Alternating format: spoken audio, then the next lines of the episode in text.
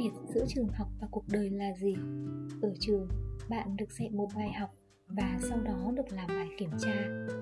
Trong cuộc đời bạn được cho một bài kiểm tra và nó sẽ dạy bạn một bài học. Em 17 tuổi, ngoan và trong sáng, đi học rồi về nhà, không dùng điện thoại di động. Bỗng dưng em phải trải qua một tuần ác mộng. Bạn cùng lớp sầm xì bàn tán cửa sổ offline ở Messenger đầy ắp những lời cợt nhạt. Điện thoại nhà reo liên tục lúc 11 giờ rưỡi đêm. Những giọng đàn ông xin gặp em. Khóc nức nở. Em không biết chuyện gì xảy ra với mình. Bà mẹ em tức điên, bị đổi số điện thoại. Nhờ sự giúp đỡ của ông anh họ, cả nhà phát hiện ra ai đó đã đưa tên, nick và cả số điện thoại của em lên một trang diễn đàn với lời mời gọi ớn ngờ không dễ khẳng định, nhưng em lờ mờ đoán ra có thể đó là một người đã từng là bạn. Rồi tất cả trôi qua, nhưng em đã khác. Em không còn nữa, em không còn cười nữa. Em thu mình lại, sợ gặp gỡ, sợ kết bạn, sợ bị tổn thương. Em khắc lên bàn học một câu khiến tôi giật mình khi đọc được. Tôi sợ hãi con người. Tôi biết em sợ hãi thật sự bởi vào tuổi 17 Những hiểm khích và sự đố kỵ không dừng lại ở việc nghỉ chơi Hay những lời sầm xì, Tin hay không tin tùy bạn nữa. Mà nó đột nhiên sắc nhọn, Làm dỉ máu trái tim, Làm tổn thương danh dự như vậy đó. Em chưa thể chấp nhận nó, Em không thể tin. Thất vọng và đầy tổn thương, Em tự hỏi, Mình đã làm gì sai chăng? hãy tin tôi, bạn nhỏ rằng không ai có cuộc đời tròn trịa đến mức chưa từng bị chơi xấu. Và bị chơi xấu không có nghĩa là ta đã làm gì sai. Có một câu nói mà tôi rất lý thú. Mong đợi cuộc đời đối xử tốt với bạn vì bạn là một người tốt, cũng giống như mong rằng con bò đực đang nổi giận sẽ không tấn công bạn chỉ vì bạn là người ăn chay. Ta thức dậy mỗi ngày, bước ra khỏi nhà và đối diện với cả thế gian người thân quen kẻ xa lạ, người sẽ trở nên gần gũi, người mà ta vẫn nhớ và người ta đã lãng quên.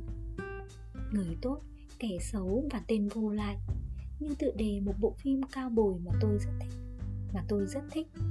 Ai dám chắc chính mình đủ tỉnh táo để phân biệt? Có lẽ đã đến lúc em nhận ra rằng người xấu không chỉ có trên phim.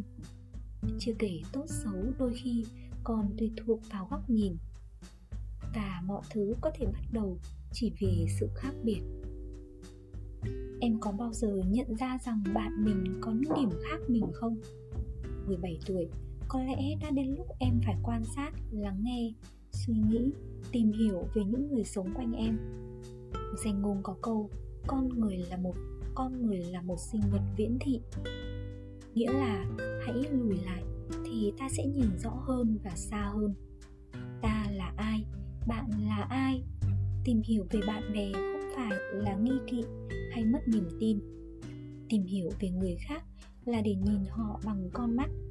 Nói như lâm ngữ đường là cận nhân tình, là cận nhân tình hơn.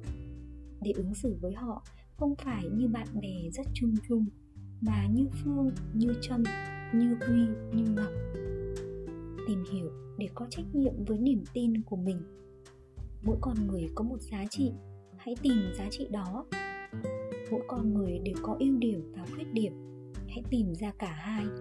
Để nhìn nhận đúng thì đừng bị lệ thuộc vào thành kiến, cũng đừng bị che mắt bởi ánh hào quang. 17 tuổi, đã đến lúc em hiểu rằng trắng và đen là hai mặt của đời. Sẽ có khi em đứng giữa, nghe một người nói trắng và một người nói đen. Cả hai đều có vẻ thuyết phục em sẽ phải là người tự quyết định tin ai, tin cái gì. Không ai giúp em cả, ngoài bản thân mình.